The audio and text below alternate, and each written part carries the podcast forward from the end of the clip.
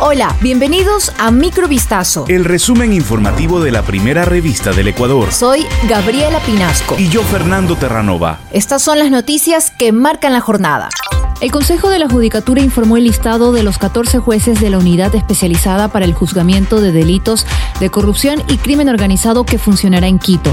Los 14 juzgadores ganaron el concurso público de oposición y méritos, impugnación ciudadana y control social y luego aprobaron el curso de formación inicial organizado por la Escuela de la Función Judicial. El concurso inició en abril del 2022 con 425 postulantes.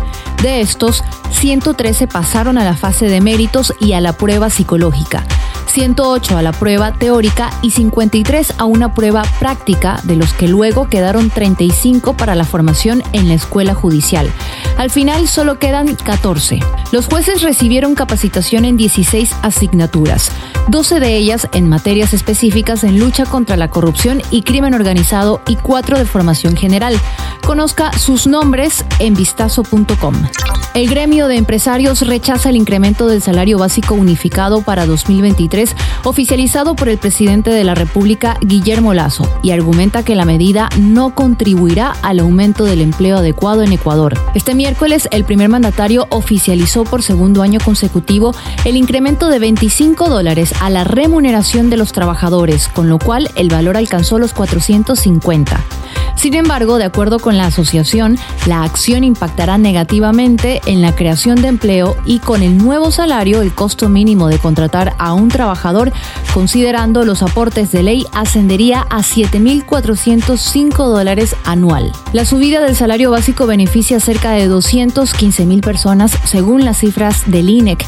Sin embargo, el gremio destaca que resulta contraproducente debido a que existen 5,7 millones de personas que carecen de un empleo o que sus ingresos no llegan al salario básico unificado. Asambleístas pertenecientes al Frente Parlamentario Anticorrupción solicitaron este viernes al presidente Guillermo Lazo que elimine la tabla de consumo de drogas, pues manifiestan que este mecanismo se ha convertido en la puerta abierta a la comercialización indiscriminada de sustancias. En el documento se explica que desde el 2013 está vigente en el Ecuador la tabla de cantidades de sustancias estupefacientes y psicotrópicas para sancionar el tráfico ilícito de mínima, mediana, alta y gran escala las cuales tenían como propósito diferenciar a los consumidores de los microtraficantes y narcotraficantes. Sin embargo, manifiestan que lejos de combatir esta problemática, las tablas han contribuido al incremento de la inseguridad ciudadana.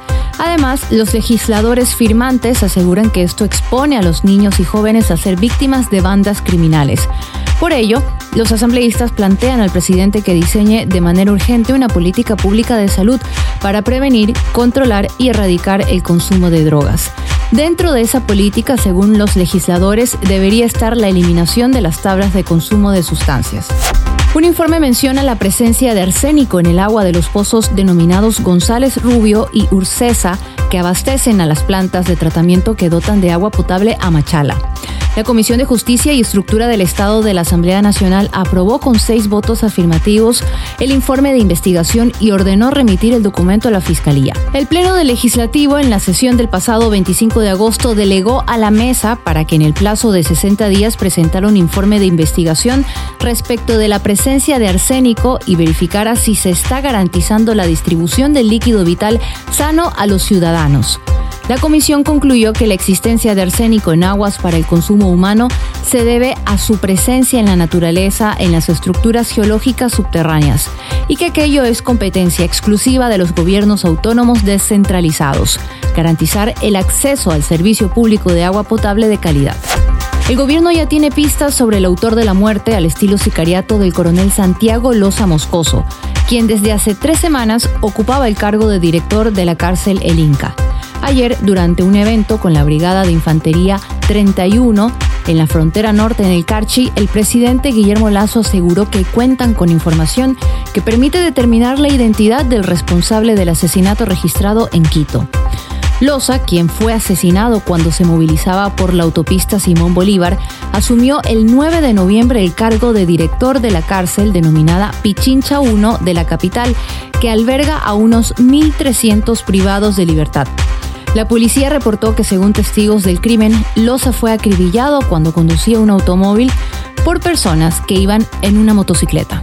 Esto fue Microvistazo. El resumen informativo de la primera revista del Ecuador. Volvemos mañana con más. Sigan pendientes a vistazo.com y a nuestras redes sociales.